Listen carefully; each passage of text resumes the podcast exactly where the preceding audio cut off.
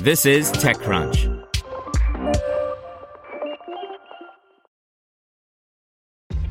This episode is brought to you by ShipStation. You know, some things take a lot of work, like sending little robots to far off distant planets. And just as that's challenging, so too is running a successful e commerce business, especially when there's so much to do. So I want to introduce you all to ShipStation. Now, I love using ShipStation because of its easy to use dashboard, which makes managing orders and printing labels a breeze and super smooth. Oh, and the customer service is just out of this world. It's exactly what you need to help grow your business. Sign up for your free 60-day trial at shipstation.com slash technews. That's shipstation.com slash technews. You're listening to TechCrunch Startups. Today's story is brought to you by Deloitte, helping companies seize their moment. Deloitte's IPO execution services help companies prepare for their IPO. From planning through execution, Deloitte offers end-to-end support and a personalized approach. Deloitte.com slash US slash IPO dash COE. Millennials don't want to get drunk. What do they want? Aperitifs. By Kate Clark. Gen Z doesn't want to get drunk. Millennials are tired of the obligatory after work drinks. Haus, a new startup selling aperitifs online, has a solution for them. The company's beverages have a lower alcohol content than standard hard liquors on the market, which means you can drink one, even a few, without getting wasted. Made from distilled grapes, fresh herbs, and botanicals, its natural ingredients and A-plus branding are sure to appeal to the younger demographic. Launching today with pre-seed backing from venture capital funds Combine, Haystack, and Partners Resolute, customers can begin ordering Haus's citrus and flower-flavored debut aperitif, 15% ABV, priced at $70 apiece. The goal, co-founder Helena Price Hambrecht explains, is to be the first fully direct-to-consumer player in an industry dominated by digitally novice incumbent alcohol brands and distributors. Haus enters the market at an opportune time.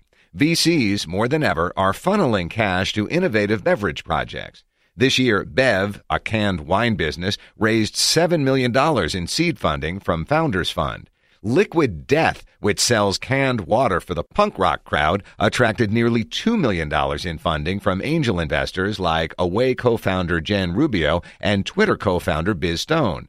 And More Labs, the company readying the launch of Liquid Focus, is backed with $8 million in VC funding, among others. Haus, H-A-U-S, is run by husband and wife duo Helena Price Hambrecht and Woody Hambrecht. The former has established herself in Silicon Valley, developing the brands of consumer facing companies, including the likes of Airbnb, Dropbox, Facebook, Fitbit, and Instagram. Woody Hambrecht, for his part, has been a bona fide booze guy since a young age, making wine and managing 67 acres of wine grapes at the pair's Sonoma County, California ranch, where Haus is also headquartered.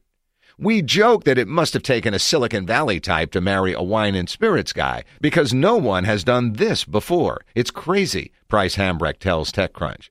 I can make something that gets a shitload of users and press in my sleep, and I married this wine and spirits guy who understands the compliance, fulfillment, legal, and finance elements. The amount we can do together is insane. By this, she means launch a direct to consumer aperitif brand. It's generally illegal to sell spirits online D2C aside from a small subset of liquors with lesser alcohol contents. Knowing this loophole, many restaurants across the U.S. have begun making cocktails using only this subset of liquors, thus avoiding the steep fees required to obtain a liquor license. But Price Hambrecht says no one has thought to create an online store for aperitifs for fear of going up against the old guard of the alcoholic beverage market.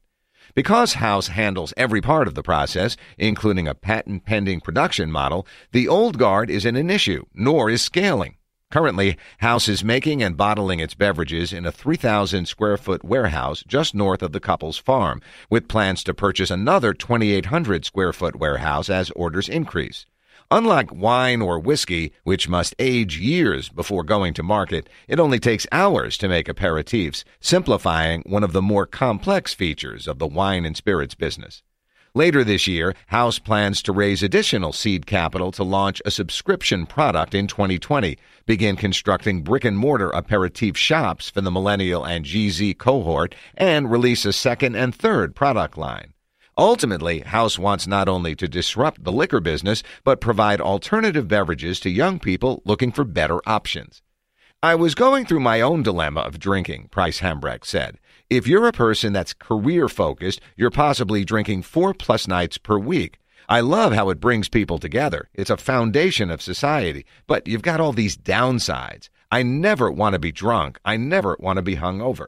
It's a cultural problem that we are solving.